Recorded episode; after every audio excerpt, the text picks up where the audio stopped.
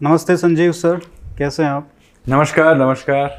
आ, पहले तो जन्म दिवस की बहुत बहुत बधाइयाँ। अभी आपका चार दिन पहले जन्मदिवस था तो उसकी सबसे पहले बधाइयाँ। चालीस के हो गए आप? नहीं मैं पचास से भी ज़्यादा हूँ। लगते नहीं ना इसलिए मैं पूछा। आ, वैसे पता है मुझे पचास के हो गए होंगे अभी तक तो लेकिन लगते नहीं इसलिए मैंने थोड़ा जोक। दूसरा ये कि आ, जस्ट एक ईमेल से आपने ये रिस्पॉन्ड किया, एक छोटे से चैनल है हमारा, अभी शुरू शुरू हुआ है। उसके लिए आपने हामी भरी तो उसके लिए बहुत बहुत धन्यवाद। क्योंकि आप इतनी सारे विषयों के बारे में जानते हैं इकोनॉमिक्स हिस्ट्री और अभी तो इकोनॉमिक्स पे इतना काम कर रहे हैं तो थोड़े शायद बोर भी हो गए होंगे कि सब बात करके सब कोई इकोनॉमिक्स पे ही सवाल पूछता है। तो आज हम इकोनॉमिक्स पे बात ना करके, और जो आपके एक्सपर्टीज़ हैं, चाहे अर्बन प्लानिंग है, चाहे हिस्ट्री है उस पर बात ज़्यादा करेंगे। आ, अभी हम यहाँ पे नॉर्थ ब्लॉक में बैठे हैं। बहुत शीघ्र ही इसको म्यूज़ियम बना दिया जाएगा। और यहाँ से लेकर इंडिया गेट तक पूरा का पूरा कायाकल्प होने वाला है। सेंट्रल विस्टा जो बन रहा है। आ, एक तरफ़ तो वो लोग हैं जो कहते हैं कि ये बनना ही नहीं चाहिए। दूसरे वो लोग हैं जो मानते हैं कि बनना चाहिए लेकिन एक क्रिटिसिज्म ये आता है कि जो इसका आर्किटेक्चर है वो कहीं ना कहीं जो मॉडर्न उसको बोल सकते हैं, जो हिंदू आर्किटेक्चर से इंस्पायर्ड नहीं है, जो इंडियन आर्किटेक्चर है, जो हमारा पहले का होता था, उससे इंस्पायर्ड नहीं है। इसके ऊपर आप क्या कहना चाहेंगे? और ख़ासकर कि इस इसको एक बहुत बड़ा अपॉर्चुनिटी था कि वो जो जो कला थी, वास्तुकला थी, जो खो गई थी, उसको वापस पाने का। तो वो कहीं ना कहीं अपॉर्चुनिटी जो हमारे पास आप उसको कैसे देखते हैं जो आज का आर्किटेक्चर बन रहा है सेंट्रल विस्टा का और सारे एयरपोर्ट्स बन रहे हैं इतना सारा इंफ्रास्ट्रक्चर तैयार हो रहा है तो उसको कैसे देखते हैं आप? तो पहले तो मैं ये कहूँगा कि इस जो सेंट्रल विस्ता को लेकर जो बहस कंट्रोवर्सी जो चल रही है वो खामखा ऐसे ही बिना किसी मतलब किसी भी हाँ। हाँ मतलब किसी इन्फॉर्मेशन के बिना ही किया जा रहा है जो लोग इस पे मतलब कंट्रोवर्सी खड़ा करने में लगे हुए हैं, उनको ये समझना चाहिए कि पहले ये हम लोग स्टेजेस में करेंगे, एक बार में नहीं है। तो पहले मैं समझा दूँ दर्शकों को कि ये प्रोजेक्ट है क्या। तो दिल्ली के राजपथ, जो राष्ट्रपति भवन से इंडिया गेट तक की जो ये लकीर है, उसके इर्द गिर्द जो बिल्डिंग्स हैं, उनकी आधुनिकरण के बारे में ये है। अब जो रईसीना हिल पे जो आ, आ, जो बिल्डिंग हैं वो क्या है? साउथ ब्लॉक नॉर्थ ब्लॉक और राष्ट्रपति भवन। तो राष्ट्रपति भवन को लेकर कोई छेड़छाड़ नहीं की जा रही है। साउथ ब्लॉक और नॉर्थ ब्लॉक है हम लोग भी नॉर्थ ब्लॉक में हैं। यहाँ समस्या ये है कि बिल्डिंग्स तो बहुत देखने में बहुत अच्छी हैं लेकिन ये आधुनिक ऑफ़िस के लिए ये सही नहीं है क्योंकि ये ये एक ज़माने में बनाए गए थे। एयर कंडीशनिंग वगैरह चल जाती हैं बहुत मुश्किल से लेकिन इसमें तार लगाना, आप बाहर जाके देखेंगे कि वाईफाई वगैरह लगाने के लिए बहुत, इसमें बहुत ही परेशानी है। जबकि ये बिल्डिंग जो हैं, इनका दूसरा कोई इसका इस्तेमाल किया जा सकता है। जैसे कि हमारी इस प्राचीन सभ्यता को दिखाने के लिए लोगों को कोई अच्छा सा एक म्यूज़ियम नहीं है। एक छोटा सा नेशनल म्यूज़ियम है। तो क्यों नहीं इन्हीं बिल्डिंग्स को म्यूज़ियम में परिवर्तित कर दिया जाए। अगर हम लोग इसको आ, मतलब इनकी आधुनिकरण करना ही है तो हम लोगों को ऑफ़िस यहाँ से पहले निकालना ही पड़ेगा। यहाँ अगर ऑफ़िस भी रखना चाहते हैं तो हमको आप पहले निकाल के फिर उसको ठीक ठाक करना पड़ेगा। तो जब हमको निकाल ही रहे हैं तो क्यों ना इन बिल्डिंग को और किसी एक मैंने अच्छे किसी प्रयोग में ला ला जाए। तो एक ये सोच है और शायद यही किया जाएगा कि चूँकि हमारे देश में एक नेशनल म्यूज़ियम नहीं है जो मतलब इंटरनेशनल स्टैंडर्ड का है क्यों ना इन बिल्डिंग का इसी के लिए उपयोग किया जाए? और इससे एक ये लाभ भी होगा एक तो इन जो ये जो ऊँची ऊँची सीलिंग्स हैं मतलब ये जो पुराना आर्किटेक्चर है उनका जो इसका जो शोभा है उसको सभी जनरल पब्लिक सब जनता देखे। उसका आए यहाँ। और ये जो साइज़ है इसमें मतलब ये जो हमारे जो अवशेष हैं उनको ठीक तरीके से हम लोग दिखा पाएँगे। तो एक ये अच्छी चीज़ है। दूसरा है कि यहाँ पार्क गार्डन बाग जो हैं उनके भी लोग इस्तेमाल कर पाएँगे। मैं तो सिर्फ़ ऑस्ट्रेलिया से आता हूँ चला जाता हूँ। यहाँ जब सामने ही देखेंगे कितना अच्छा अच्छा जगह है। यहाँ लोग आएँगे पिकनिक मनाएँगे नीचे रेस्टोरेंट्स होंगी। तो मतलब एक पब्लिक स्पेस हो जाएगा।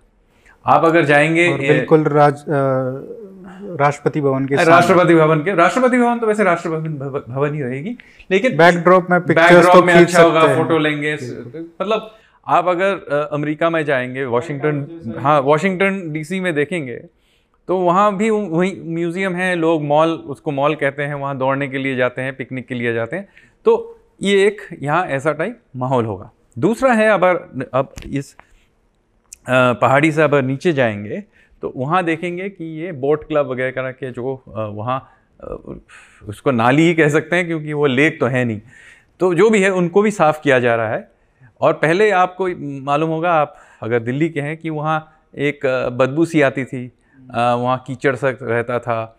मतलब उसको इस्तेमाल नहीं कर पाते थे। दूसरी बात है कि साल में दिल्ली में चार महीने हैं जब यहाँ मतलब माहौल अच्छा रहता है। धूप में बैठते हैं, सर्दी में मज़ा आता है। लेकिन वही समय है जब हम लोग यहाँ रिपब्लिक डे का परेड करते हैं। ठीक है?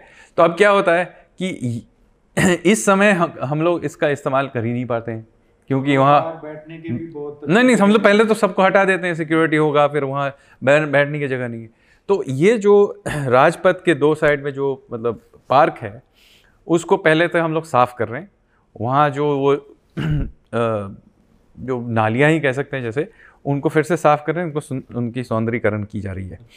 फिर वहीं पहले से फिटिंग लगाया जा रहा है जिससे कि जब रिपब्लिक डे के लिए हम लोग स्टैंड वगैरह लगेंगे ना तो वो एक हफ़्ते में फटाफट लगा दिया जाएगा।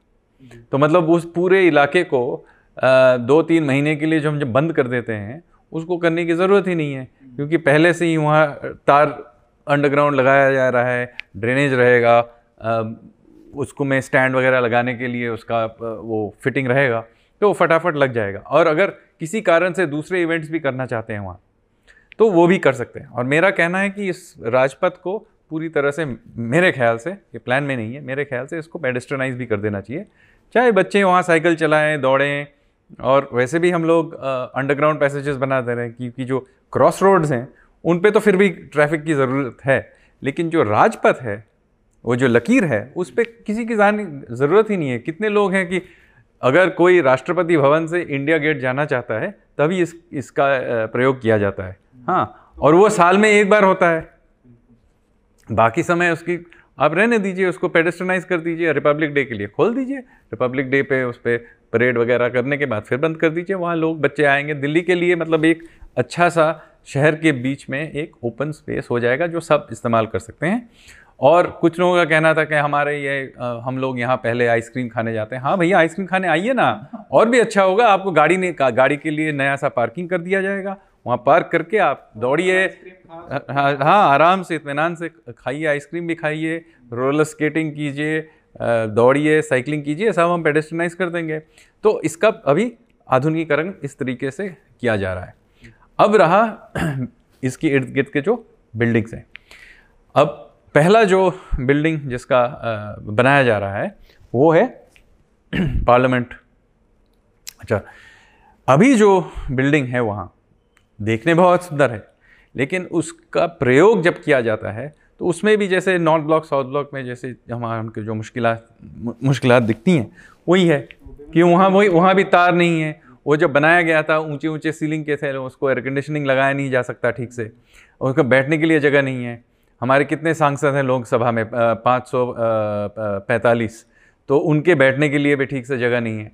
तो हमें एक और उसका भूकंप से वो भी उसका जो जो अर्थक्वेक अर्थक्वेक प्रूफ किया जाता है वो भी नहीं है क्योंकि अभी रिसेंटली हाँ ये सब चीज़ें तो पिछले तीस चालीस साल में ये सब टेक्नोलॉजी ज़रूर क्योंकि ये तो भूकंप होता ही रहता है यहाँ।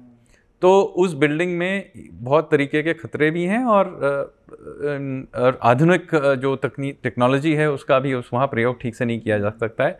तो हमें एक ये इस सरकार ने नहीं इसके पिछले दो दो हज़ार बारह में। शायद इन इन सब समस्याओं का उल्लेख किया गया था।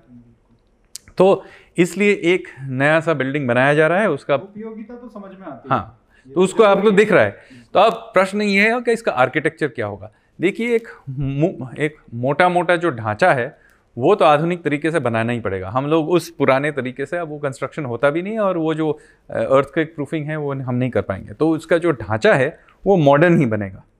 हाँ अब बाहर का जो नक्शा है वो कैसा है?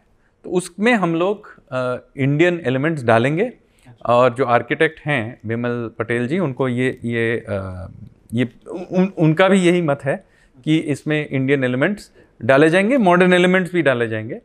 और इसको आप अगर देखना चाहते हैं कि उनकी सोच क्या है तो देखिए ये काशी विश्वनाथ में का काम जो हो रहा है, वही कर रहे हैं।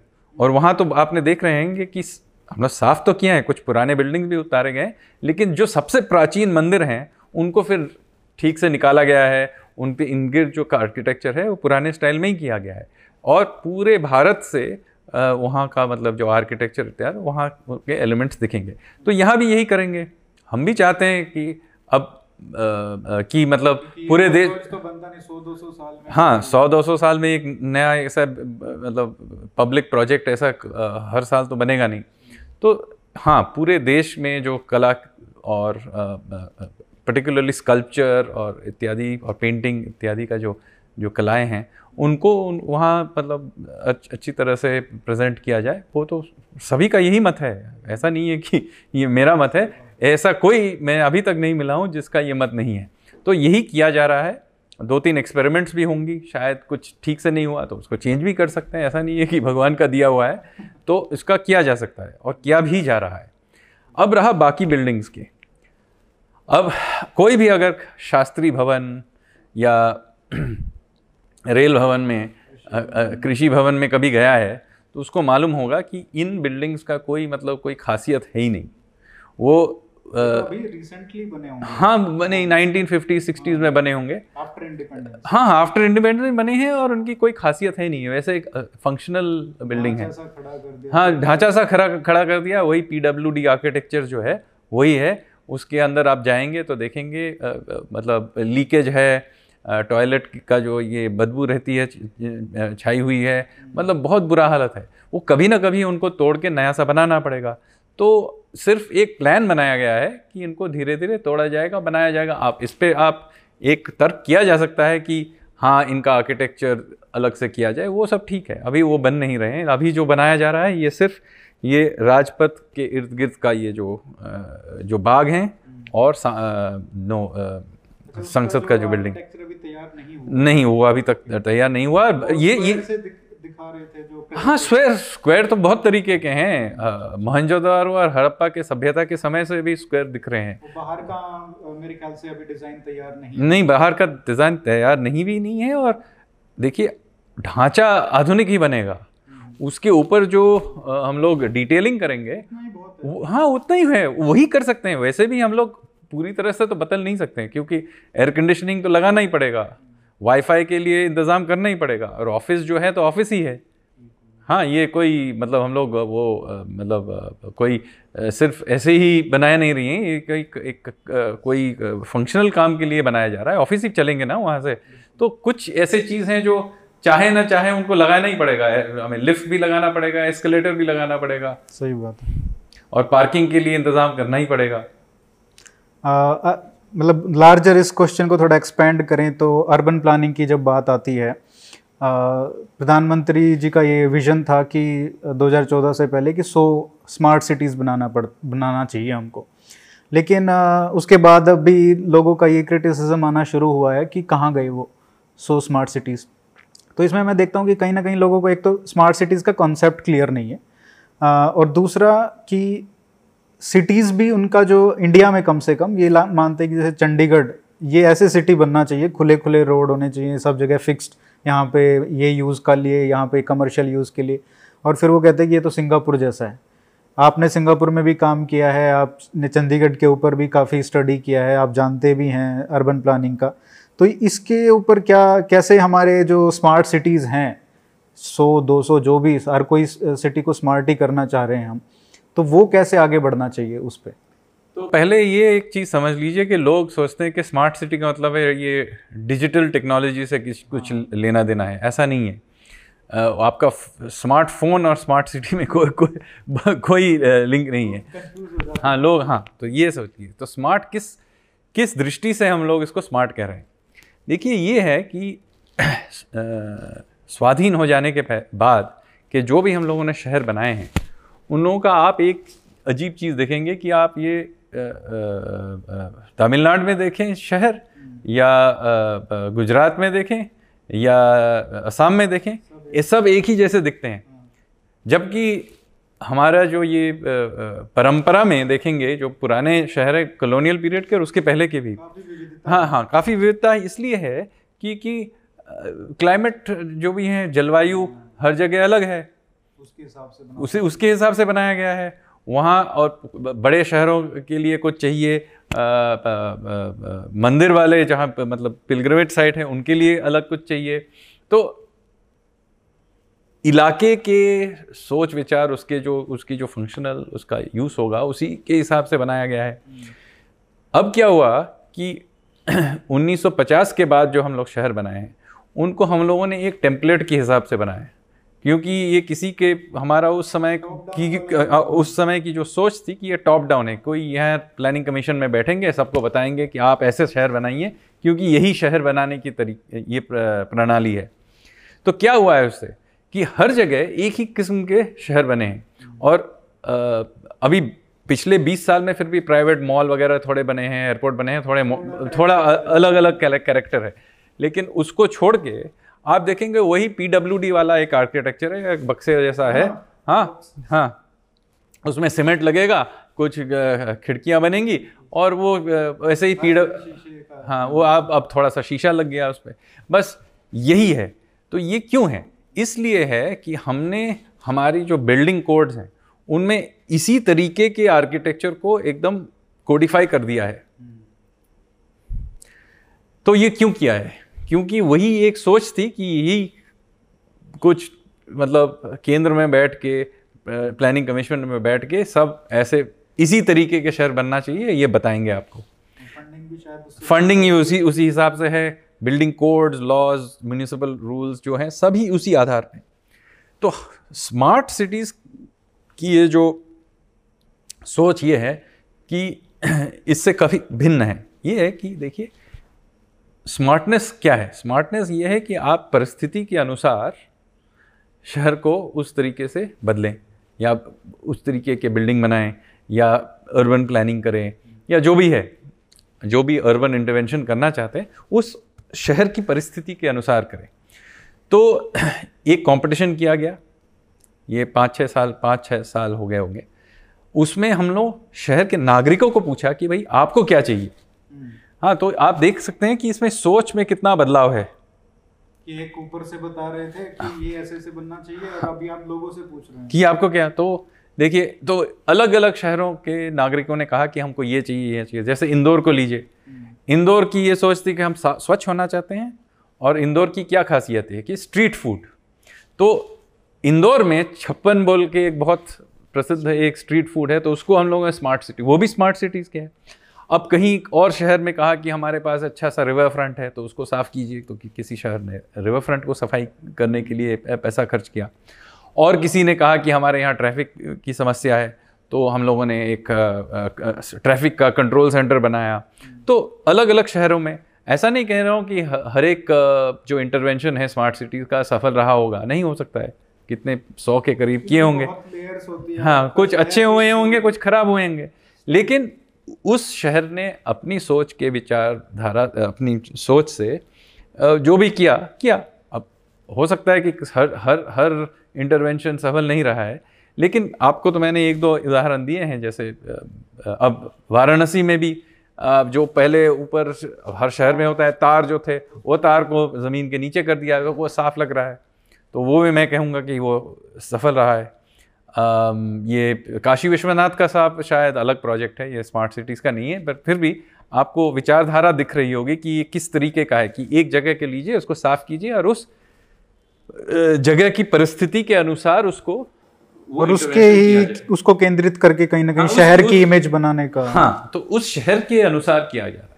अब पुरानी ये जो सोच थी कि हम लोग हर जगह चंडीगढ़ बनाएँगे। पहली बात यह है कि चंडीगढ़ में को एक शहर ही नहीं कहा जाता है। ये एक आ, सरकारी बाबुओं के रहने के लिए एक जगह है। वो शहर है ही नहीं। और उसको उसके लिए बहुत ज़मीन जायदाद लेके बनाया गया है। बहुत कम लोगों के रहने के लिए उस रह सकते हैं। अगर हम उसमें मुंबई जैसे डेंसिटी लाएँगे तो वो चल ही नहीं पाएगी। तो बहुत सारा ज़मीन जायदाद दे के तो फिर सबको राष्ट्रपति भवन में ही रहना चाहिए तो और भी अच्छा है। तो ये कोई अर्बन प्लानिंग की ये कोई सक्सेस स्टोरी नहीं है ये। ये सिर्फ़ ये दिखाती है कि अगर आप बहुत ज़्यादा ज़मीन दे के जायदाद दे के बड़े बड़े बंगले बनाएँगे तो फिर लटियंस डेली और भी अच्छा है। और उसमें तो ये है ना चंडीगढ़ में तो सारे के सारे ही दो तीन करोड़ से नीचे तो कोई होगा नहीं। हाँ, तो ये, जिसको यहाँ तो ये नॉर्मल लोगों के रहने के लिए बनाया नहीं गया ये एक सब्सिडी स्कीम है। हाँ सरकारी बाबुओं के लिए। असली शहर अगर देखना है तो आपने सिंगापुर का ज़िक्र किया। हाँ मैंने सिंगापुर में बहुत साल काम किए। वहाँ आप अगर लैंड यूज़ देखेंगे तो बहुत डेंस है। मतलब कम से कम जगह में कितना सा वैल्यू एडिशन कितना काम किया जाता है, उसी में अर्बन प्लानिंग का जो मतलब ये जो कला है, उसी में है ना कि ज़मीन कितने कम ज़मीन पे आप कितना उसका मैक्सिमाइज कर सकते हैं। वही कला है। और उसमें ऐसा ज़मीन बहुत सारा ले गए तो बहुत अच्छा है फिर तो कॉर्बेट पार्क और भी अच्छा उनका तो लिमिटेड ही है छोटा सा हाँ, देश तो उस हिसाब से करें। हमारे यहाँ भी जनसंख्या के हिसाब से हमारे पास भी लिमिटेड ही है। बिल्कुल अगर शहरों की बात की जाए तो कम से कम ये कहते हैं कि भारत सिंगापुर नहीं है लेकिन शहर तो सिंगापुर हाँ, हो सकते हैं। शहर तो सिंगापुर जैसे हैं तो और भी। तो डेंसिटी के हिसाब से हम लोगों को ज़मीन का जो एरिया है उसको उसी हिसाब से उसका इस्तेमाल करना चाहिए। तो ये कहना कि चंडीगढ़ बहुत अच्छा शहर है कि तो मतलब ये आप तो समझ ही नहीं पा रहे हैं कि, कि, कि क्या कर रहे हैं। उसमें तो कोई कला ही नहीं है। हाँ तो आप अगर नहीं तो मैं कहूँगा कि कॉर्बेट नेशनल पार्क और भी अच्छा है क्योंकि वहाँ तो कोई लेता ही नहीं है। हाँ तो ये कोई ये इसमें कोई कला ही नहीं है। कला ये है कि आप बहुत लोगों को एक सीमित जगह में अच्छी तरीके से जो स्वच्छ हो जिसमें ट्रैफ़िक भी चले आप जो काम करना चाहते हैं रहने के लिए ऑफ़िस लेजर एक्टिविटीज़ जो भी आपके लिए चाहिए वो एक जगह में हो और सीमित जगह में हो जिससे पूरे लैंड वैल्यू का इस मतलब प्रयोग किया जा सकता है। पता नहीं एक, एक एक मानसिकता है कि नए शहर बनाए ना तो ऐसे बनाए। जैसे कि हमको पता है कि वहाँ पे नया शहर बनाना चाहिए। तो हम साठ साल से यही कर रहे हैं ना तो बिखरा हुआ शहर बनता है। तो एक भी हम लोगों ने पिछले सत्तर साल में एक भी सफल शहर नहीं बनाया है। यही सोच के कारण क्योंकि हम लोग सोचते हैं कि बिखर बिखरा जाएगा तो और भी अच्छा होगा। नहीं इसमें क्या होता है अर्बन कम्युनिटीज बिखर जाते हैं। अच्छे जो शहर हैं वो कॉन्सेंट्रेटेड शहर हैं। क्योंकि ये अर्बन अम्यूनिटीज़ कॉन्सेंट्रेटेड तरीके से ही आपको हम लोग बना सकते हैं। तो बनाने से ज़्यादा मैनेज करने पे जी कैसे गवर्न किया जाए उसको? जी जैसे आप देखिए आप अगर मुंबई शहर लीजिए। आपको लगेगा इसमें बहुत भीड़ भाड़ है इसमें मतलब और लोग आएँगे तो कैसे चलेगा? ऐसा नहीं है। ये अर्बन प्लानिंग के टूर मतलब ठीक से नहीं अर्बन प्लान करने के लिए ये समस्याएँ हैं। ये डेंसिटी की वजह से नहीं है। आपको मैं उदाहरण देता हूँ। मुंबई के जो पूर्वी जो हिस्सा है पूरा जो है वो पोर्ट ट्रस्ट की ज़मीन है। अच्छा। हाँ। 22 किलोमीटर तक पूरा ये हाँ जो स्ट्रिप है ये आप जहाँ ये ताज होटल है हाँ। वहाँ से लेके ट्रॉम्बे तक जहाँ एटॉमिक एनर्जी है वो पूरा जो स्ट्रिप है बाईस किलोमीटर से भी ज़्यादा होगा। वो पोर्ट ट्रस्ट की ज़मीन है। वो पड़ी हुई है क्योंकि वहाँ पोर्ट अभी चलती नहीं है जेएनपीटी चली गई है। जो जो भी पोर्ट का जो काम हो रहा है वो अब जेएनपीटी में हो रहा है। तो ये ज़मीन पड़ी हुई है। उसका हम लोग इस्तेमाल ही नहीं करते हैं। जबकि अगर और किसी देश में ऐसा एक मतलब एकदम समुद्र तट पे ऐसा एक ज़मीन पड़ा हुआ मिलता तो उसको हम लोग एकदम पुडोंग जैसे शंघाई में है या कनेरी वॉर्फ है लंदन में या सिंगापुर की ज़िक्र कर रहे थे तो वहाँ भी पूरा तो रीडेवलप्ड ही है। ऐसा ही पड़ा हुआ है। ऐसा ही पड़ा हुआ है। कलकत्ता में भी ये है। हुगली नदी के साथ जो है गंगा के साथ किनारे दोनों पुराने पुराने जूट मिल्स पड़े हुए हैं उनके वेयर हाउस पड़े हुए हैं। क्यों? उनको वेयर हाउस की क्या ज़रूरत है? अच्छे अच्छे नए कॉन्डोमिनियम बनाइए ऑफ़िस बनाइए पार्क बनाइए मंदिर भी बनाइए। तो हम लोग इस्तेमाल नहीं करते। दिल्ली में भी ये हालत है। इसको कैसे बदले? तो बदला बदलने के लिए पहले तो आपको अपने अपनी जो ये विचारधारा है उसको बदलना पड़ेगा कि शहर को सिर्फ़ गाँव के तरफ़ खींचते जाने से शहर का जो विकास हो रहा है वैसा नहीं है।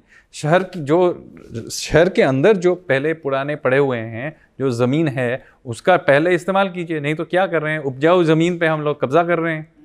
उस पर खेती करें या आप शहर बनाएँ। हर जगह जगह आप शहर बनाएँगे तो क्या हो रहा है उस पर? और हर जगह जाएँगे, वहाँ ना ड्रेनेज है, ना वहाँ मतलब गार्बेज क्लियरेंस का कोई प्रबंध है।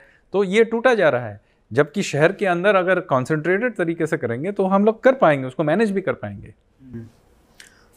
इसमें ये बात तो आपने सही की लेकिन गवर्नेंस का स्ट्रक्चर भी कुछ चेंज करना नहीं आप इस पर बहुत बहस चलता रहता है गवर्नेंस स्ट्रक्चर नहीं है। नहीं वो हम लोग बहुत देखिए मेयरल सिस्टम से भी बदलाव हो सकता है। हमारा करंट कॉरपोरेटर सिस्टम दुनिया भर में हर तरीके के सिस्टम है और वो चलते हैं। हर सिस्टम से चल सकता है। ज़्यादा समय हम वर्थ इसमें लगाए रहते हैं। ये करना है क्या करना है ये मेयर आके क्या करेगा क्या? वो वो करो ना। उस पर कोई ध्यान नहीं देता है कि करना क्या है। किस तरीके से करना है, वो इलेक्शन कैसा होगा, उसी पे हम लोग बहस करते रहते हैं। जो उसका कुछ लेना देना ही है। दुनिया भर में हर तरीके के सिस्टम से अर्बन मैनेजमेंट चलता है। हर तरीके के सिस्टम है।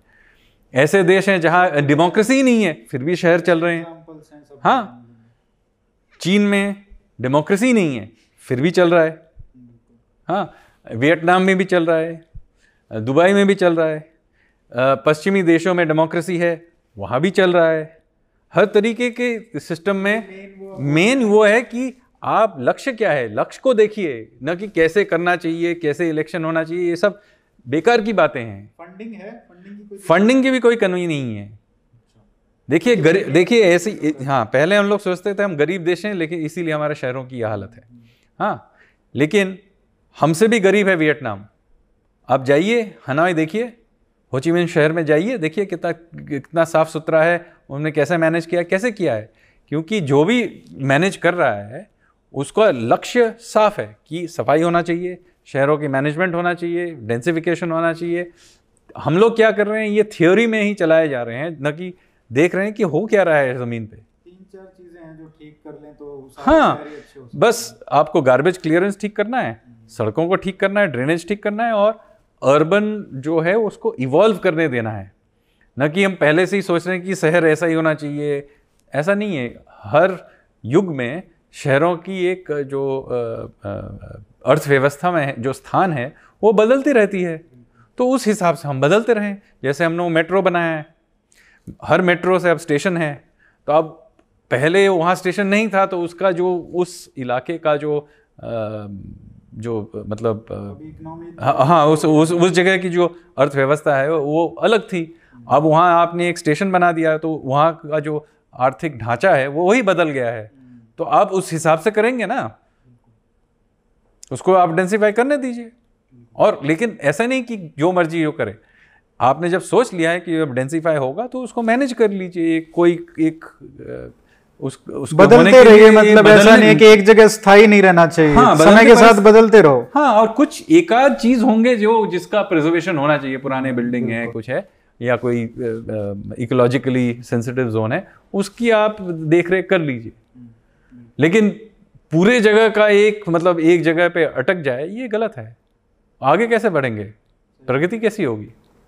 अभी Sanjeev sir new education policy आई है, उसमें क्योंकि आपका इंटरेस्ट और आपका विशेष विशेषता है इसमें हिस्ट्री में तो उसमें मैं आपने पूछना चाहूँगा कि अभी नई टेक्स्ट बुक्स आने वाली हैं, जिसमें रिकमेंडेशन ये भी है कि हिस्ट्री का भी चेंज होगा, सारी टेक्स्ट बुक्स चेंज होंगी, नया पाठ्यक्रम आ रहा है तो। क्या ऐसी चीज़ें हैं जो हमको गलत सिखाई गई हैं या जो नहीं सिखाई गई हैं हिस्ट्री के सिलेबस में या हिस्ट्री के टेक्स्ट बुक्स में जो अभी आप एक्सपेक्ट कर रहे हैं कि ये तो होना ही चाहिए? एंशंट हिस्ट्री से लेकर फ्रीडम जो मूवमेंट है, हमारे क्रांतिकारियों का इतिहास है यहाँ तक, उन्नीस सौ सैंतालीस तक, उसमें क्या क्या ऐसी चीज़ें हैं जो पढ़ानी चाहिए या नहीं पढ़ाई गई हैं या जो गलत पढ़ाई गई हैं? पहले मैं ये साफ़ कर देता हूँ कि ये मैं गवर्नमेंट ऑफिशियल की हैसियत से नहीं कह रहा हूँ क्योंकि ये मैं मैं एक लेखक की हैसियत से कह रहा हूँ क्योंकि ये और एक डिपार्ट हाँ हाँ ये एक इतिहासकार के हैसियत से कह रहा हूँ क्योंकि ये काम और दूसरे किसी डिपार्टमेंट का है ये ये ये मैं साफ़ बताना चाहता हूँ कि मैं लेखक के और इतिहासकार के हैसियत से कह रहा हूँ। हम भी गवर्नमेंट एग्जीक्यूटिव के तौर पे नहीं पूछ रहे हैं। एक हिस्टोरियन के तौर पे पूछ रहे हैं। हाँ तो मैंने काफ़ी जगह ये जो लेक्चर्स वगैरह दी हैं, आपने देखा होगा कि हमारे हमारे इतिहास की जो ये धारा है, उसमें से पहले तो भारतीय संस्कृति को इस तरीके से दिखाया गया है कि हम लोग हमेशा ही किसी दूसरे किसी आक्रमणकारी के दमन में रहे हैं। मतलब अंग्रेज़ आए थे, उन्होंने हम पे राज किया, उसके पहले मुग़लों ने राज किया, उसके पहले किसी और ने राज किया, तुर्कियों ने राज किया, ऐसे करते करते, आप जाएँगे तो एकदम शुरू से ही आर्य भी बाहर से आए थे। तो ये क्यों इस तरीके से क्यों लिखा गया है? क्योंकि जब अंग्रेज़ हमारे इतिहास को लिख रहे थे, वो ये दिखाना चाहते थे कि हम लोग हमेशा किसी और के नीचे रहे हैं। मतलब किसी और ने बाहर से आके हम पे आक्रमण किया, फिर हमारे पर राज किया कि हमारा कोई अपना अस्तित्व ही नहीं है हमारा, जो, हमारे पास कोई अपना इतिहास तक नहीं है। यही वो दिखाना चाहते थे। तो उन्होंने क्या किया कि हमारे इतिहास से हर एक चीज़ को हटा दिया, जो भारतीय अपने हाँ अपने दम से कर पाए। तो देखिए, आपको जैसे एक उदाहरण देता हूँ। आपको लगेगा हमारे इतिहास की किताबों को पढ़ के कि मुग़ल थे, फिर उसके बाद अंग्रेज़ आ गए। बीच के 80 साल जो मराठा हम पे राज कर रहे थे, उसको इस पे से हटा ही दिया गया है। फिर आप देखेंगे जैसे विजयनगर साम्राज्य के जो दक्षिणी भारत पे काफ़ी सारा काफ़ी दक्षिणी भारत पे उनका राज रहा था। उनका उल्लेख ही नहीं है कहीं भी। फिर नॉर्थ ईस्ट में अहम राजा जो थे 600 साल तक हम साम्राज्य का हाँ आसाम में और नॉर्थ ईस्ट में कहीं दूसरे जगह भी थे तो उनका भी कहीं उल्लेख नहीं है। और उन्होंने औरंगज़ेब को भी हराया था। औरंगज़ेब को भी हराया था बहुत सारे लोगों को भी हराया था बख्तियार खिलजी को भी हराया था। तो मतलब कोई भी ये तुर्की मुग़ल इत्यादि जो भी असम तक पहुँच पाए थे सभी को हराया था। अंत में सिर्फ़ अंग्रेज़ों ने उनको हराया। मतलब 600 साल तक उन्होंने सबको हराया था। लेकिन आपको इनके बारे में कुछ आ, सुनने को ही नहीं मिलेगा। तो इस तरीके से हमारे इतिहास को इस एक तरीके से लिखा गया जिससे हमेशा ये लगता है कि भारतीय हमेशा जाके हार जाते हैं। तो ये इस इस जो इस नैरेटिव को हम लोगों को बदलना ही पड़ेगा। तो एक ये है अलग दूसरी चीज़ें भी हैं। जैसे हम लोगों ने सामुद्रिक दृष्टिकोण से हमारे इतिहास को देखा ही नहीं है। हाँ, आपको लगता है कि ये सिर्फ़ कॉन्टिनेंटल लैंड बेस्ड हिस्ट्री है? ऐसा नहीं है। हमारे आप बंगाल के इतिहास को देखें या गुजरात के या केरल के आपको ये सामुद्रिक जो संपर्क रहे हैं हमारे इंडोनेशिया से कंबोडिया से ओमान हाँ, व्यापार और व्यापार इत्यादि और सांस्कृतिक तौर पे भी हमारे जो संबंध रहे हैं। तो इनके बारे में हमको कुछ सुनने ही नहीं मिलता है। तो दुनिया का सबसे बड़ा हिंदू मंदिर जो है वो भारत में है ही नहीं वो कंबोडिया में है अंकोरवट। और आज भी इंडोनेशिया में बहुत जगह ऐसे हैं जहाँ हिंदू हैं। लेकिन हम लोगों को इनके बारे में मालूम ही नहीं है। हमारा जो असर पड़ा है इन सब देशों पे जैसे इंडोनेशिया का नाम ही इंडिया से लिया गया है इंडोनेशिया उनके उन वहाँ रुपया उनका जो करेंसी है वो रुपया है उनका जो राष्ट्रीय जो सिंबल है वो भी गरुड़ है। और वहाँ पे जैसे बाली में आप आप तो गए होंगे वहाँ पे उसमें आपको सिंबल्स दिखते हैं बड़े बड़े नहीं बाली जो द्वीप है वहाँ नब्बे प्रतिशत लोग हिंदू हैं। हिंदू हैं बिल्कुल। तो वैसे उस पर भी मेरे को एक छोटा सा सवाल ये पूछना था कि आ, लोग बोलते हैं कि जैसे हम आ, क्योंकि हम गुलामी में रहे हाँ। हिंदू पिछले आठ सौ सालों से तो उसमें हमारे बदलाव आया मानसिक तौर पर भी। तो अगर बाली के हिंदुओं को ऐसा कोई वो नहीं रहा तो वहाँ पे हम कुछ बदलाव देखते हैं क्या कि वो जो बोलते हैं हिंदू मॉडर्निटी और एक यहाँ पे जो बोलते हैं ये अलग मॉडर्निटी है जो यूरोपियन कॉलोनियलिज्म से इंस्पायर्ड है। नहीं वहाँ भी कॉलोनियलिज्म हुआ था। वहाँ अंग्रेज़ों की नहीं डच कॉलोनियलिज्म था। तो उनके ऊपर भी असर है लेकिन अलग सा है। आ, लेकिन वहाँ भी वहाँ कुछ चीज़ें ऐसी हैं जो आ, भारत में लुप्त हो चुकी हैं जो वहाँ मिलती हैं। तो एक तरीके से उनका जो आ, उनके यहाँ का जो हिंदुज़म है कुछ आ, जो परंपराएँ हैं वो शायद ज़्यादा जा, शुद्ध होंगी। हाँ, हाँ लेकिन ये भी है कि वहाँ के लोकल इंडिजिनस कल्चर से भी उस उसमें मिक्सचर है। तो मतलब तो हिंदू धर्म की विशेषता हाँ। कि हर जगह जाके हम लोग लोकल परंपरा से आ, अपना संबंध रखते हैं और उसका उसको बढ़ावा देते हैं। ऐसा नहीं है कि वह भी है लेकिन काफ़ी कम है। कम और दूसरे तरीके का है। आ, लेकिन मैं कहूँगा कि हिंदू धर्म के जो वहाँ जो मंदिर हैं उन और उसका जो आर्किटेक्चर वगैरह है वो हमसे काफ़ी अलग सा है। लेकिन ये नहीं कहूँगा कि ये आ, आ, सिर्फ़ आ, मतलब इंडिजिनस है। ये हमारे प्राचीन प्रथाओं जो हमारे यहाँ लुप्त हो चुकी हैं उन लोगों ने प्रिजर्व करके रखा है।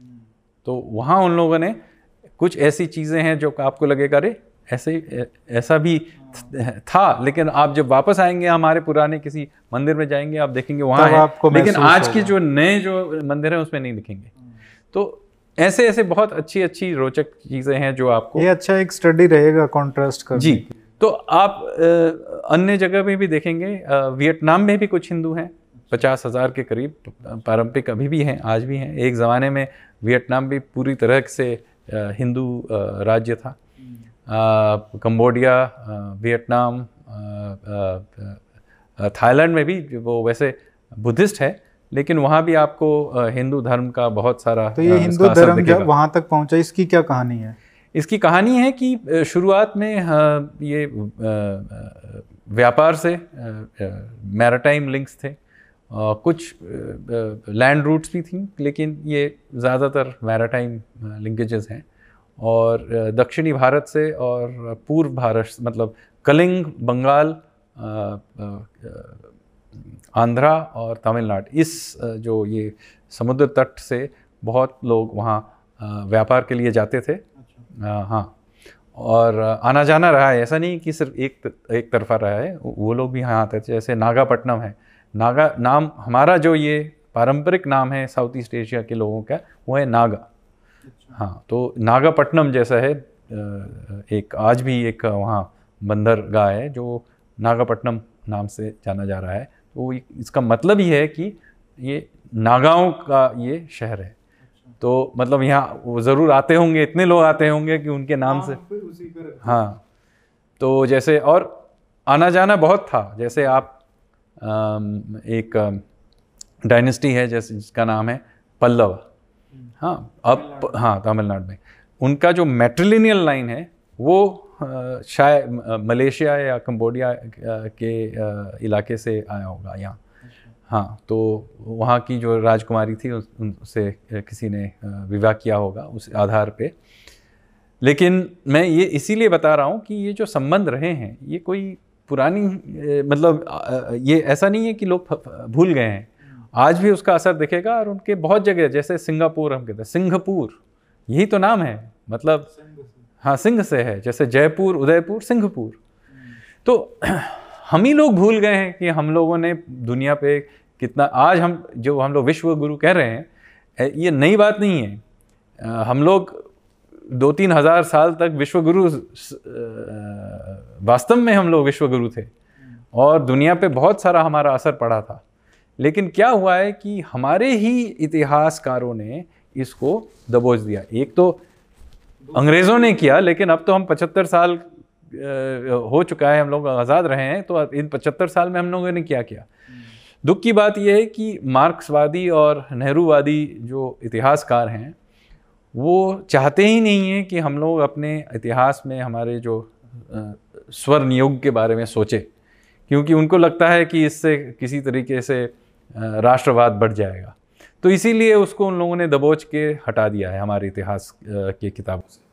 वैसे ये एक नया जो नरेटिव आया है कि भारत का जो उत्पत्ति है, वो उन्नीस सौ सैंतालीस से उसका इतिहास शुरू होता है।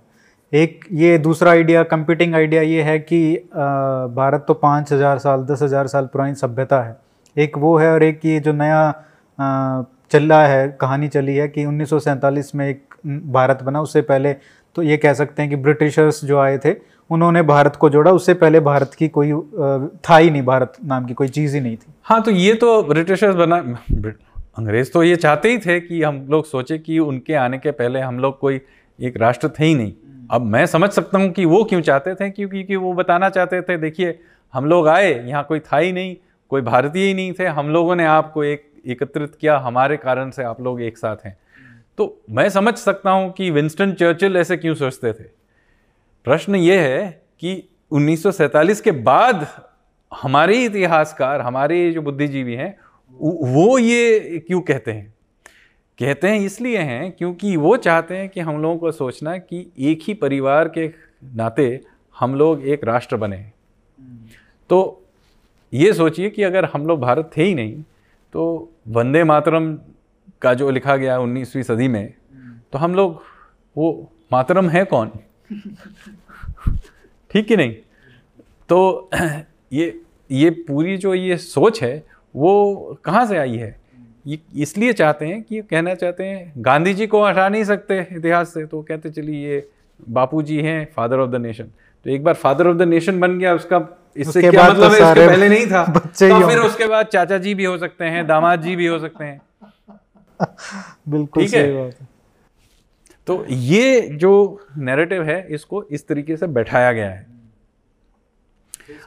जबकि जबकि आप जाइए पुराण में भी विष्णु पुराण में साफ़ साफ़ क्या है कि हिमालय के दक्षिण में और समुद्र के उत्तर में जो ये प्रदेश है वही है भारत। ये लिखा है।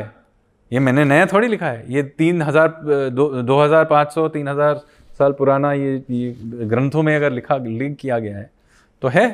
तो हमारे पास ये सोच थी कि एक ये ये जाम्बू द्वीप ये ऐसे ऐसे बहुत सारे नाम हैं जिससे इसका उल्लेख होता है कि ये एक जियोग्राफिकल एंटिटी है और एक कल्चरल और सिविलाइजेशनल एंटिटी है। और जो so, भारतवर्ष जिसको बोलते हैं उसका नाम की अलग ही एक कहानी है जो हरियाणा से शुरू होती है। जी तो इसमें भी ये इस इसकी जो ये कहानी है इसको भी हम लोगों ने कहीं पढ़ाते नहीं हैं।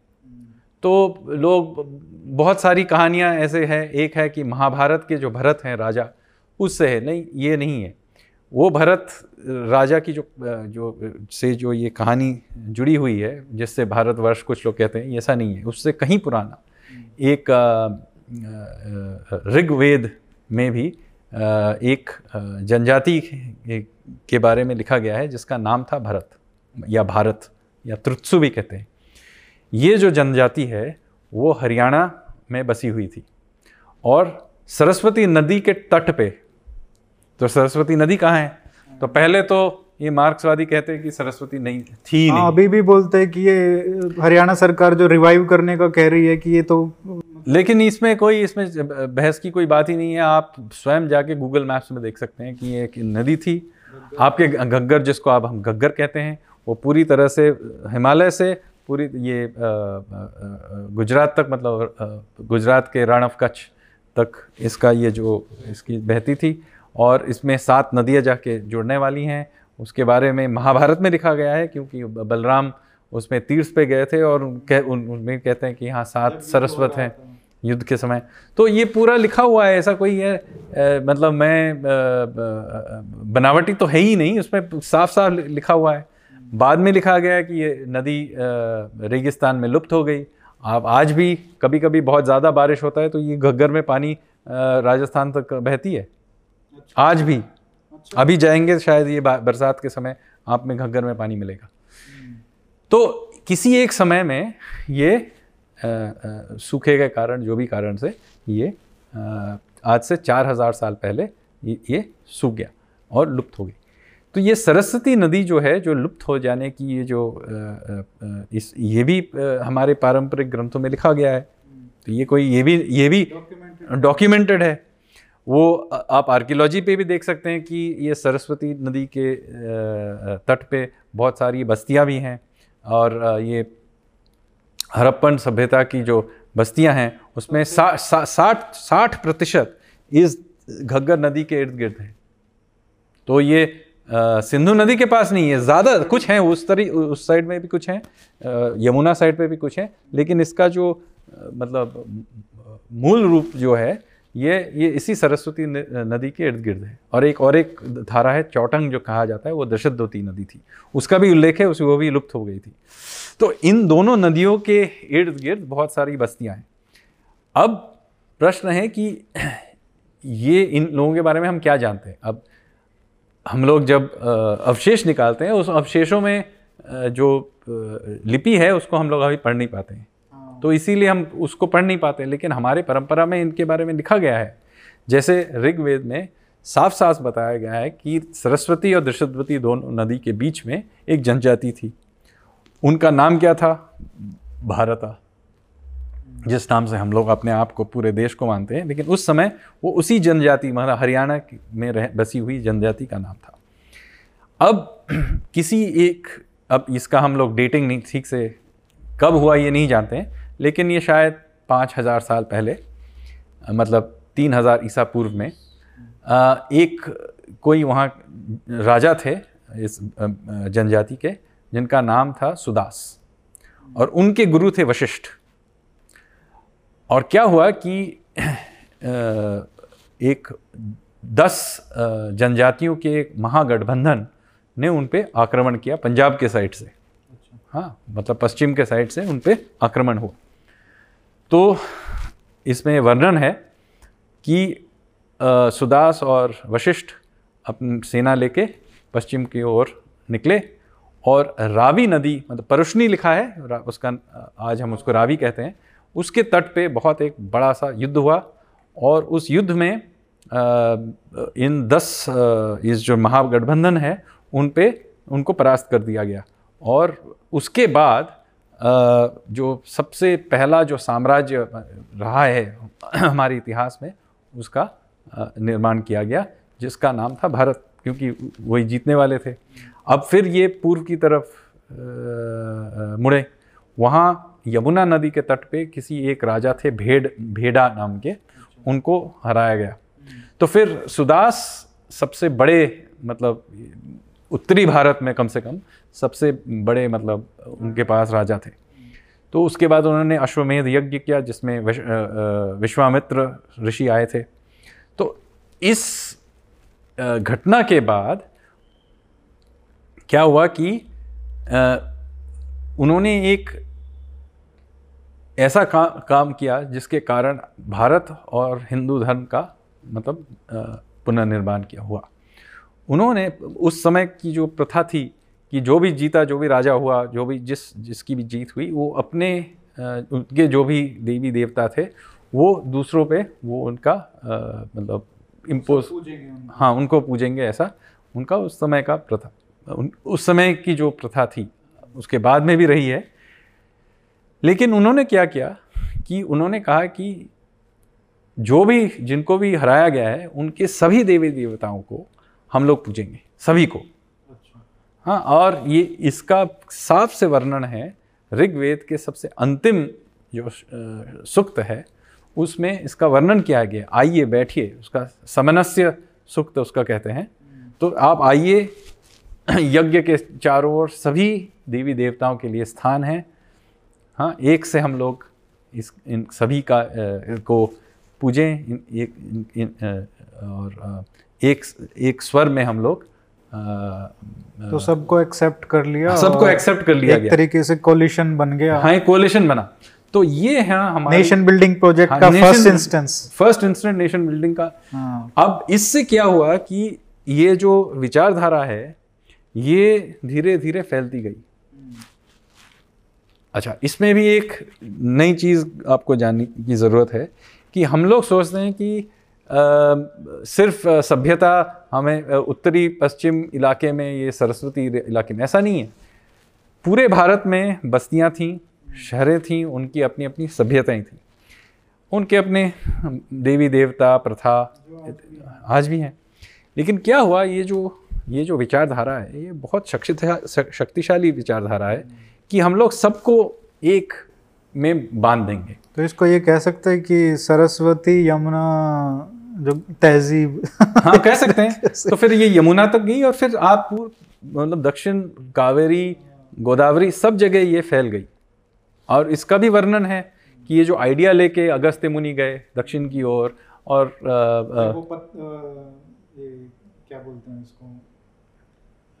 विद्या को पार कर, कर पार करके और दक्षिण की तरफ़ चले गए। अब भृगु मुनि यहाँ भृगुकच्छ चले गए। उनके उनके जो वंश के थे जैसे परशुराम वो केरल तक गए। तो ऐसे तरह का ये आइडिया फैलता गया। और क्या हुआ कि आप ऋग्वेद में जब सप्त सिंधु का नाम लेते हैं वो सिर्फ़ सरस्वती की जो उपनदियाँ हैं उसी से उसका उन्हीं का उल्लेख है। हाँ जब मैं land of seven rivers Rigveda में कहा जा रहा है वो सिर्फ़ हरियाणा है। लेकिन जब पुराण में कहा जा रहा है 2000 साल बाद वो अलग है। उसमें जब आप उल्लेख सुनेंगे तो सप्त सिंधु का मतलब है उसमें गोदावरी भी है कावेरी भी है नर्मदा भी है गंगा यमुना भी है सिंधु भी है। तो, तो आप तो आकार भी बढ़ गया। आकार बढ़ गया। और इसका आकार जो है वो जियोग्राफिकल आकार तो पहले से ही है। मतलब भूगोल तो बदला नहीं। लेकिन ये जो सांस्कृतिक कल्पना है वो बदल चुकी है। तो आप ये देख सकते हैं कि और ये कारण ये है कि ये ऋग्वेद में जो ये जो कल्पना है वो कल्पना फैलती गई और उसके साथ साथ हमारी सांस्कृतिक जो कल्पना है वो भी फैलती गई और जब तक हम पूरे सब कॉन्टिनेंट में फैल गई और ये फिर जाम्बू द्वीप बन जाता है। तो यही तरीके से यही तरीका है जिससे मतलब आ, हम लोग पूरे देश में ये जो आइडिया है फैल चुका था।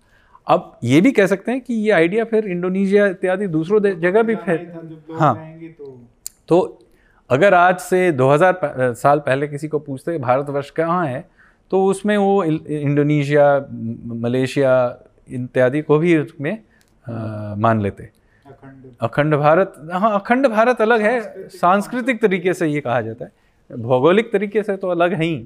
लेकिन भौगोलिक तरीके से भी आप देखेंगे उस भौगोलिक दृष्टिकोण से भी सब कॉन्टिनेंट जो है एक बहुत साफ़ से ये इसका जो इसका जो आकार है वो बहुत साफ़ है। ऐसा कोई नहीं है कि एक जगह से दूसरी जगह आराम से जा सकते हैं। एक जगह से दूसरी जगह जा सकते हैं और ये इसका आकार जो है बहुत साफ़ है। हम्म। ऊपर हिमालय है और दक्षिण में आ, समुद्र है।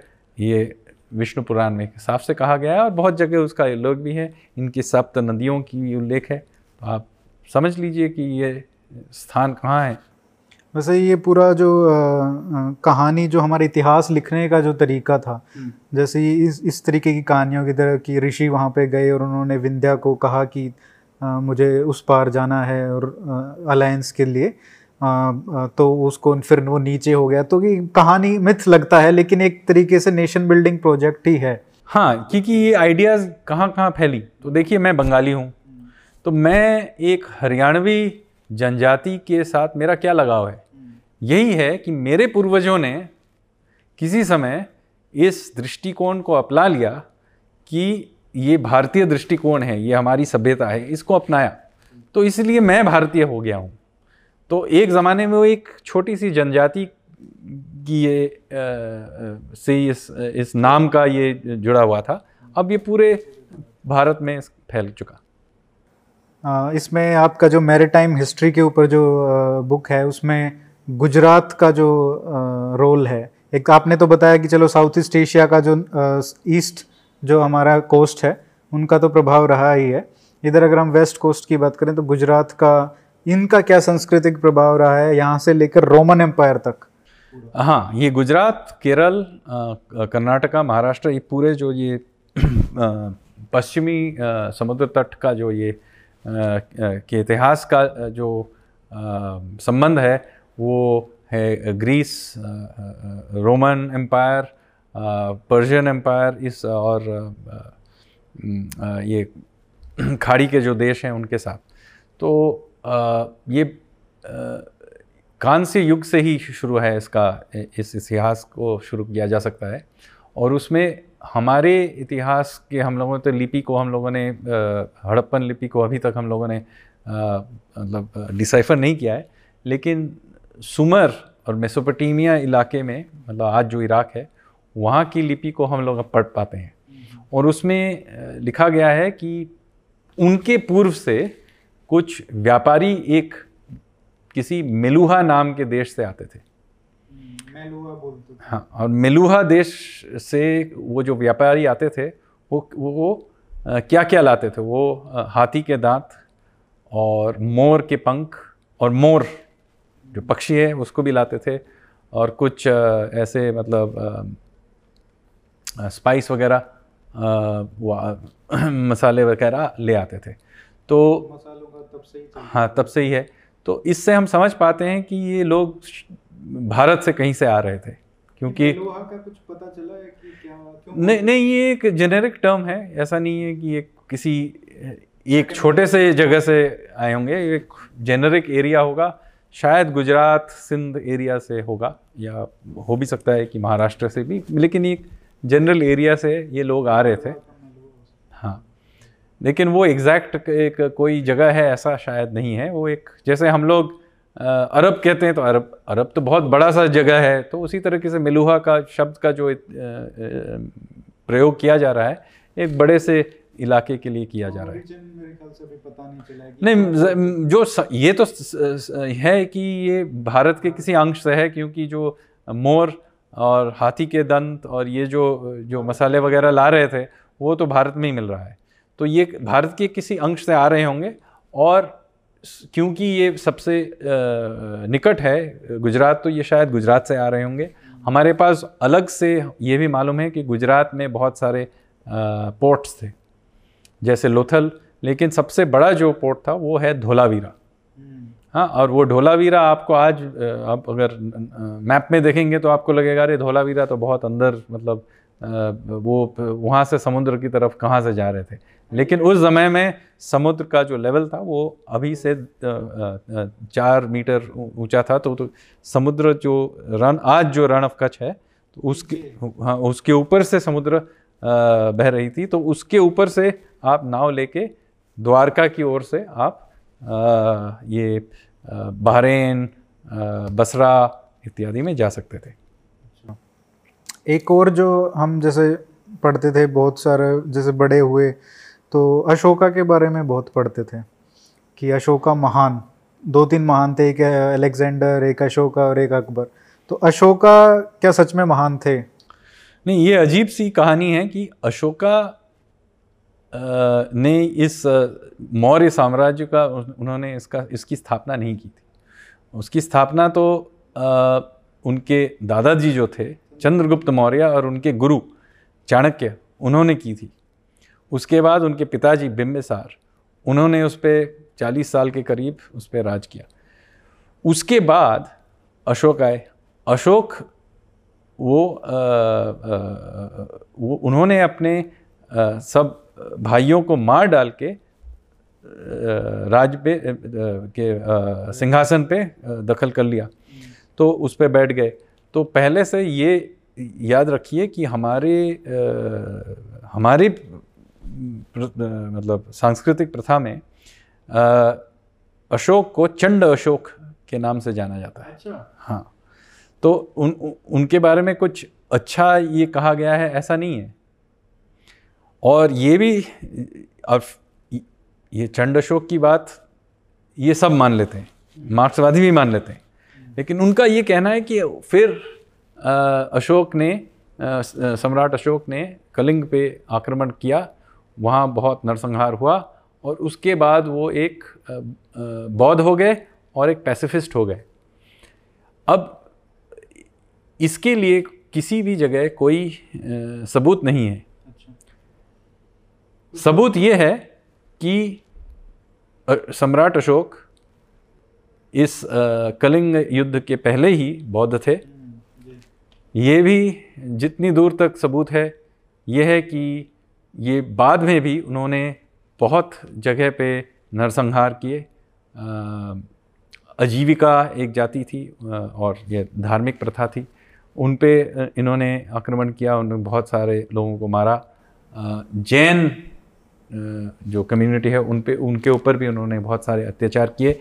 ये युद्ध के बहुत साल बाद तक।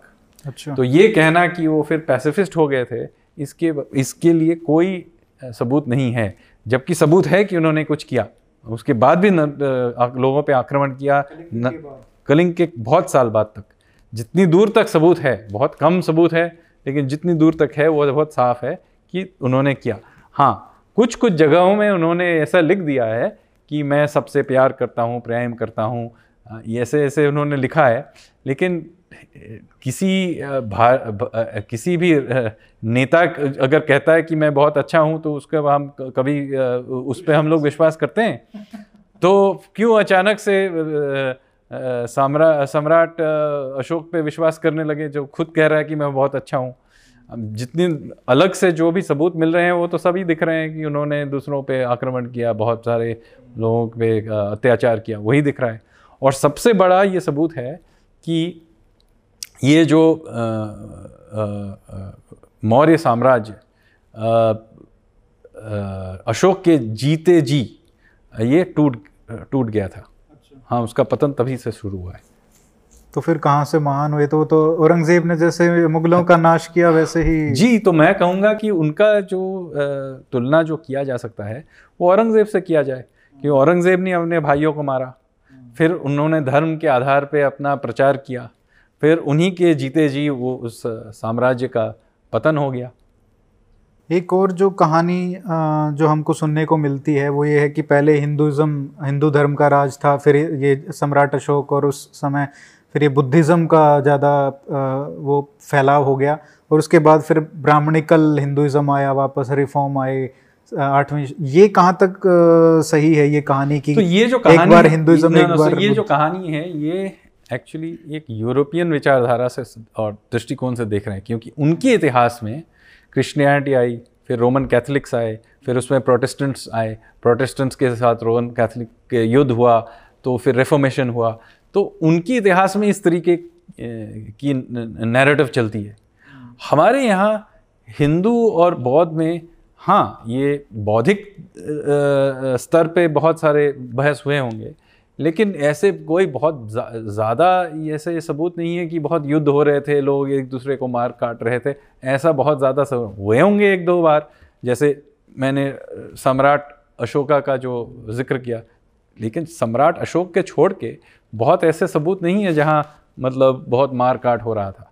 क्योंकि जैसे नालंदा लीजिए नालंदा में आप तो हम सोचते हैं कि बुद्धिस्ट स्टडीज़ के लिए लेकिन वहाँ वेद भी पढ़ाए जाते थे वहाँ भूगोल भी पढ़ाया जाता था वहाँ गणित भी पढ़ाया जाता था ये और जैसे वहाँ जो और ये ये राजा शशांक जो बंगाल के राजा थे वो कहा जाता था कि ये बुद्धिस्ट के अगेंस्ट है लेकिन उसका जो ये जो नालंदा जो विश्वविद्यालय उन्हीं के इलाके में पड़ता था।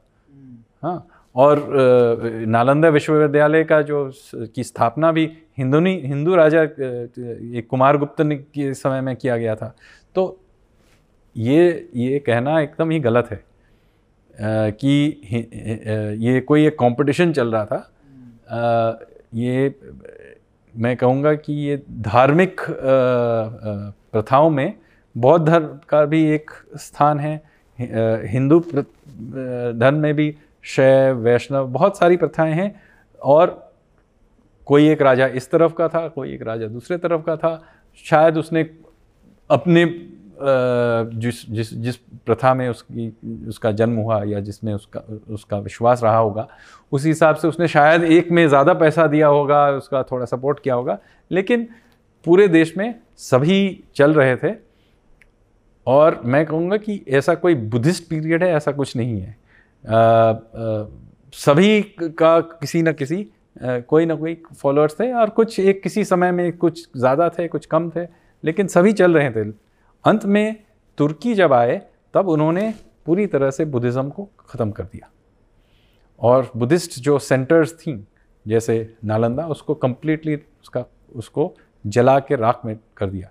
तो उसके बाद बुद्धिस्ट बुद्धिज़्म का जो पतन हो गया। पतन।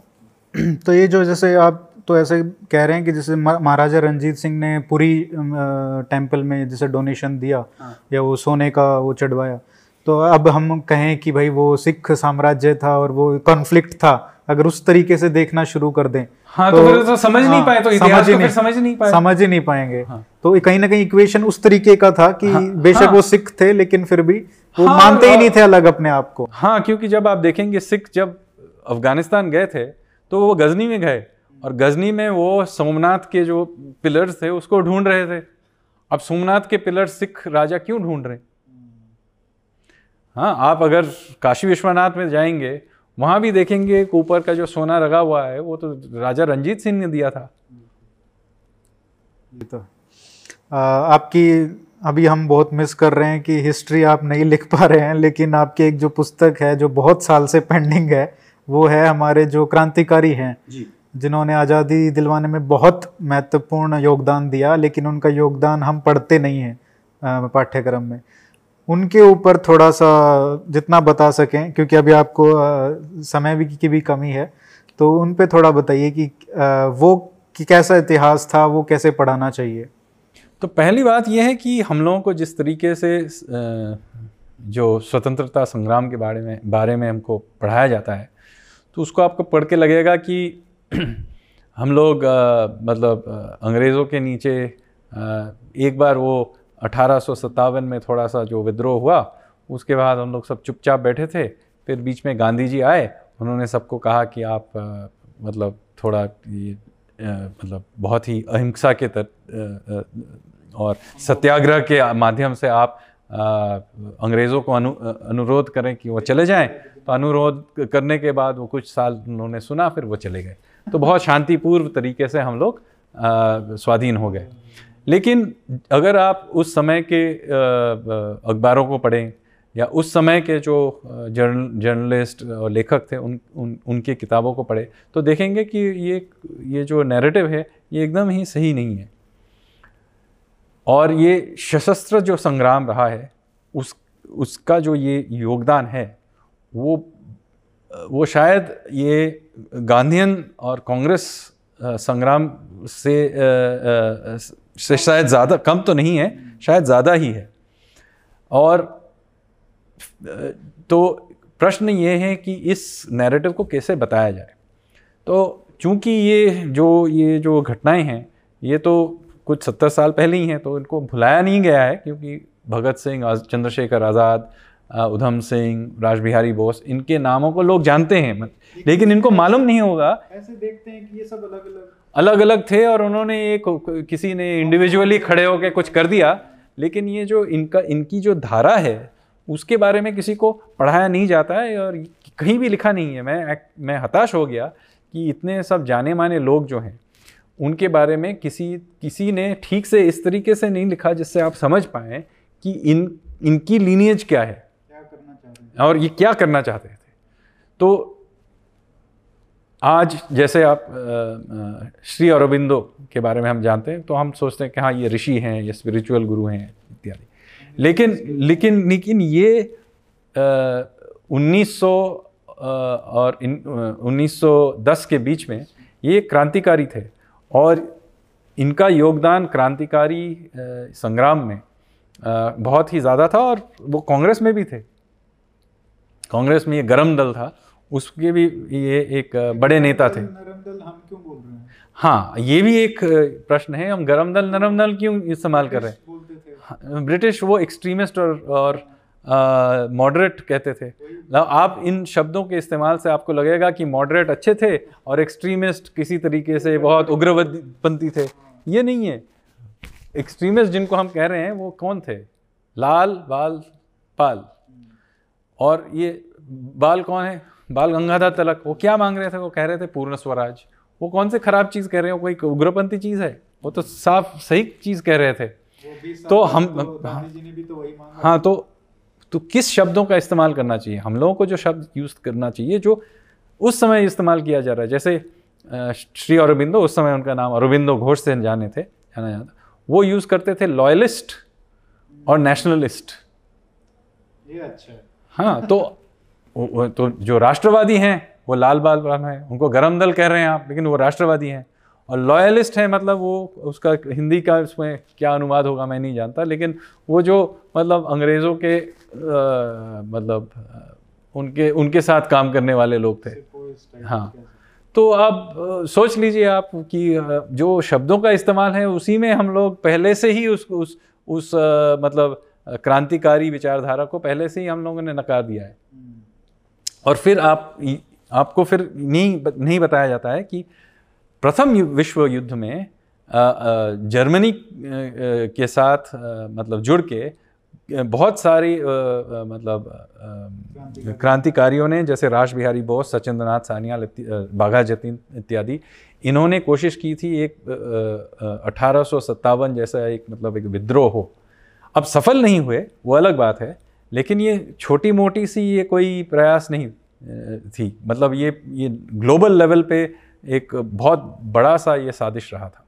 और ठीक है अलग बात है ये सफल नहीं सफल नहीं हो सका लेकिन तो ये उनको भी नहीं पता था सफल क्या हाँ सफल हो हो भी जाए। तो उस समय आज़ाद हाँ तो हो सकते थे उस समय हो जा सकते। और फिर आ, उन आ, ये आ, ये जो आज़ाद हिंद फौज का जो जो निर्माता थे वो कौन थे? वही राज बिहारी बोस थे जिन्होंने फ़र्स्ट वर्ल्ड वॉर में जो जो प्रयास कोशिश की थी वही वो द्वितीय विश्व युद्ध में वही कर रहे थे। तो आज़ाद हिंद फौज का जो गठन हुआ वो वो कि ये ये ये प्रयास दूसरे बात की बात किया गया था। सुभाष चंद्र बोस बाद में आए थे। राज बिहारी बोस ने ये जो गठन किया गया था राज बिहारी बोस ने सिंगापुर में किया था पहले। और ये उन, उन, उनके दूसरी वाली ये प्रयास थी। लेकिन वो बहुत तो तब तक वो बहुत बूढ़े हो चुके थे और नेताजी तब जवान थे तो राज बिहारी बोस ने ही नेताजी को इसको सौंप दिया था इसके नेतृत्व को। तो इसीलिए ये ये जो कहानी है और ये भी ना सफल रही क्योंकि द्वितीय विश्व युद्ध में जापान का हार मानना पड़ा। तो आज़ाद हिंद फौज को भी नेचुरली हार मानना पड़ा। लेकिन ये हार उस तरीके से नहीं था कि मतलब संग्राम वहीं ख़त्म हो गया। बैठ गए क्योंकि जब ये जो सैनिक थे उनको जब लाल किला लाया गया तब भारतीय नौसेना में एक बहुत बड़ा सा एक विद्रोह हुआ आ, 1946 में। सो so, छियालीस के जो विद्रोह के बारे में भी हम ये नेवल म्यूटिनी है उसके बारे में भी हम कहीं पढ़ाते नहीं हैं। ये लेकिन ये भी कोई छोटी मोटी सी कोई घटना नहीं थी। हाँ इस विद्रोह में बीस हज़ार के करीब नेव नेवी के सेलर ने म्यूटनी किया। उनने अस्सी के करीब बैटलशिप्स को कैप्चर किया।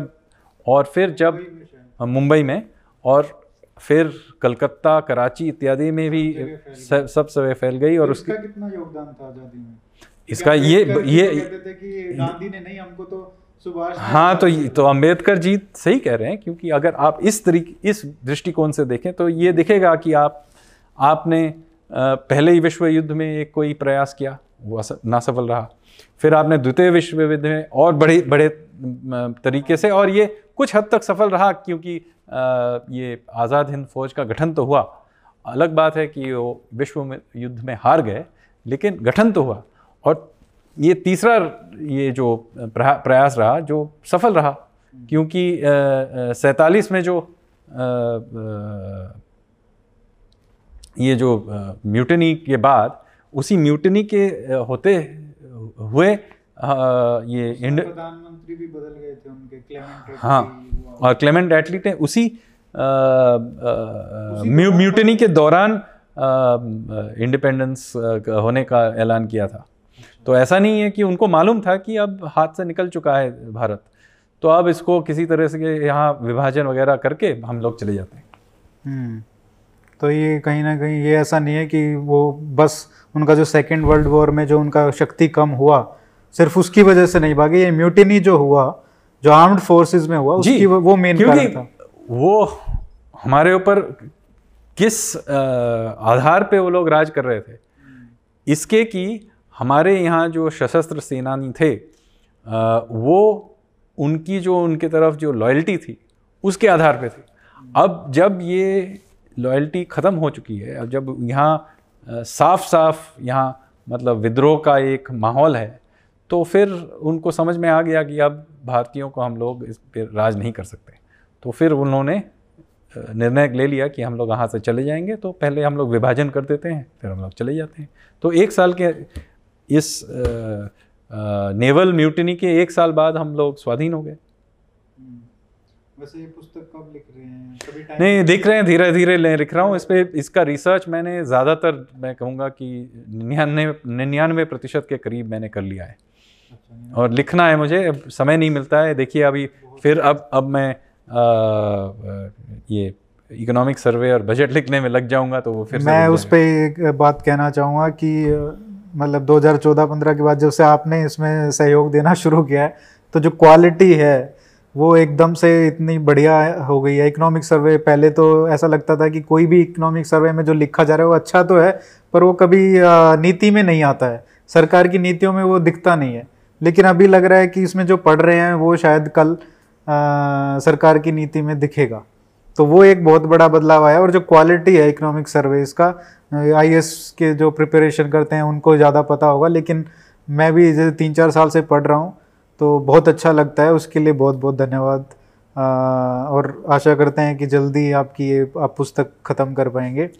क्योंकि आज इकोनॉमिक्स पे नहीं था लेकिन एक छोटा सा बहुत आखिरी सवाल इकोनॉमिक्स पे पूछना चाहूँगा कि जीडीपी का डेटा आज आने वाला है फ़र्स्ट क्वार्टर का। अ, क्योंकि मैं जब भी आपको सुनता हूँ इकोनॉमिक्स पे तो थोड़ी आशा बंधती है कि हाँ कुछ ना कुछ अच्छा होगा आगे जाके।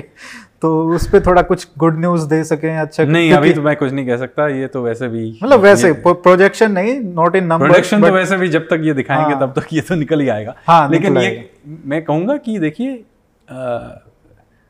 ये विश्व के अर्थव्यवस्था पे जो इसका जो मतलब प्रभाव पड़ा है इस महामारी का ये तो कम नहीं है। इसमें भारत पे भी प्रभाव है दुनिया के सभी देशों पे प्रभाव है। लेकिन फिर भी ये कहूँगा कि ये इस मतलब इस, इसके बावजूद हमार, हमारी अर्थव्यवस्था इस स्थिति में आज है और बहुत सारे हम लोगों ने देखा होगा आर्थिक बदलाव भी हम लाए हैं। इसके लिए, इसलिए हम इस स्थिति में हैं कि जब भी ये महामारी की ये जो क्रम है, जब इस समाप्त हो जाएगी तो हम लोग बहुत ही जल्दी इस इकोनॉमी को खोल के चला सकेंगे लेकिन हमारी ये परिस्थिति ये है कि चूँकि ये तीस थर्ड वेव कभी भी आ सकती है तो हम लोग पूरी तरह से इस पर हम लोग एक्सेलरेटर पे पाँव दबा नहीं पा रहे हैं। लेकिन जब भी हमको अवसर मिलेगा हम लोग दबाएँगे। लेकिन ये कहूँगा लेकिन हम लोग अचानक से नहीं दबाना चाहते क्योंकि आपने देखा होगा कि पिछली बार भी फ़र्स्ट वेव के बाद हम लोग एक्सेलरेट कर रहे थे फिर दूस, अ, दूसरा वेव आ गया है। तो उस पर फिर से हम लोगों का मनी गति में तो मतलब ये ये तो मेरे को पूछना ही था लेकिन अभी समय नहीं है क्योंकि जो आपका एक्स, एक और एक्सपर्टीज़ है वो है कि अनिश्चितताओं का जो ये हमारा विश्व बन गया है उसमें कैसे पॉलिसी मेकिंग करें लेकिन वो कभी दोबारा किसी और दिन करेंगे किसी और दिन करेंगे। तो इतना समय दिया सर बहुत बहुत धन्यवाद धन्यवाद थैंक यू सो मच